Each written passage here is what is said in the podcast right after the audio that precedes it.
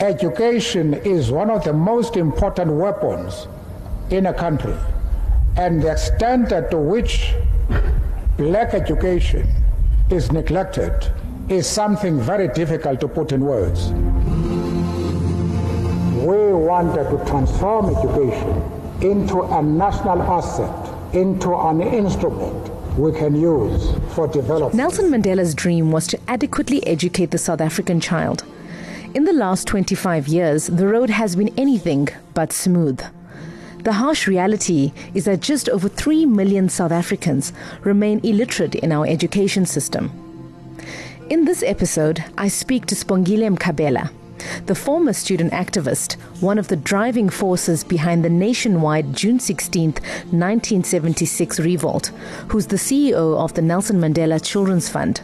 Sibongile's work now centers on strengthening a family and how this enables children to develop and thrive in society. Being someone who was involved in resistance movements in Soweto, she reflects on the support she received as a child and how it shaped her activism. I was raised because I was truly raised.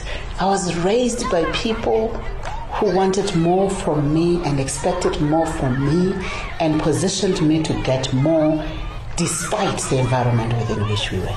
In some ways, looking at where we are today, I realize how safe that community was at that time.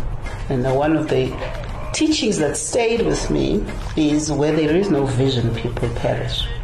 Not when there's no money, when there's no vision. Now, we were brought up by leaders who themselves were suffering apartheid. That determination was not a state determination. It was who we want to be, despite what the system wanted us to be. Sibongile survived Bantu education, but without diminishing its brutality, she believes that even amid its harshness, there was a strong sense of community in educating the black child. Now the ANC comes. ANC is going to be the ruling party. Many of them come straight from exile, have heard everything about education that is true. What they haven't heard is our story as survivors of education, is the understanding that our teachers gave a lot of sacrifices to teach.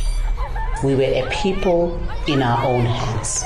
We were a people in charge of our destiny.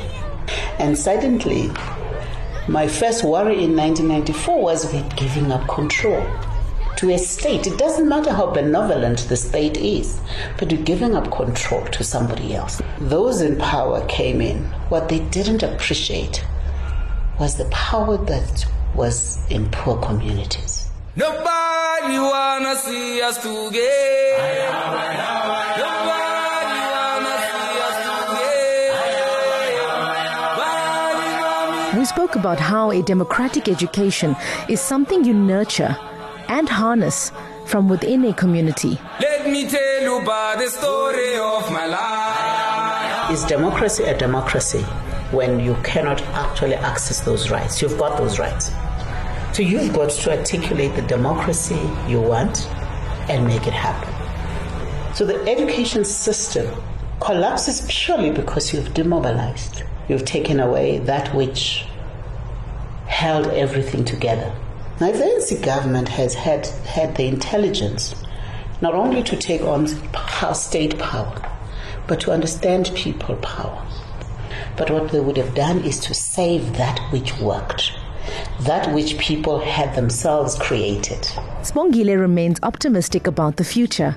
However, there's work to be done in becoming active citizens in the plight of education. We will ask the question is this what we envisioned? Is this what I envisioned way back in those years? No, far from it. Far from it. Because to a large extent, in the way in which we have governed since 1994, at some point we were on track. We lost the track a long time ago. So we need to go back to what is that society of South Africa that we envision? What is that child we want to produce? So I think this is tenable. I think you can turn this around. I strongly believe it's not another political party you need that's got a, a, different agenda and so on. What you need is a highly mobilized civil society and citizens deciding what they wanted for themselves and for their children and telling the government what they wanted. That was the second episode of Reflecting on 25 Years of Democracy. A special thanks to technical producer Kwame Matlanga and editorial advisor Kagiso Mnisi. In the next episode, I sit down with Patricia de Lille, both a controversial and influential figure in politics. The world changes, revolutionaries die, and the children forget.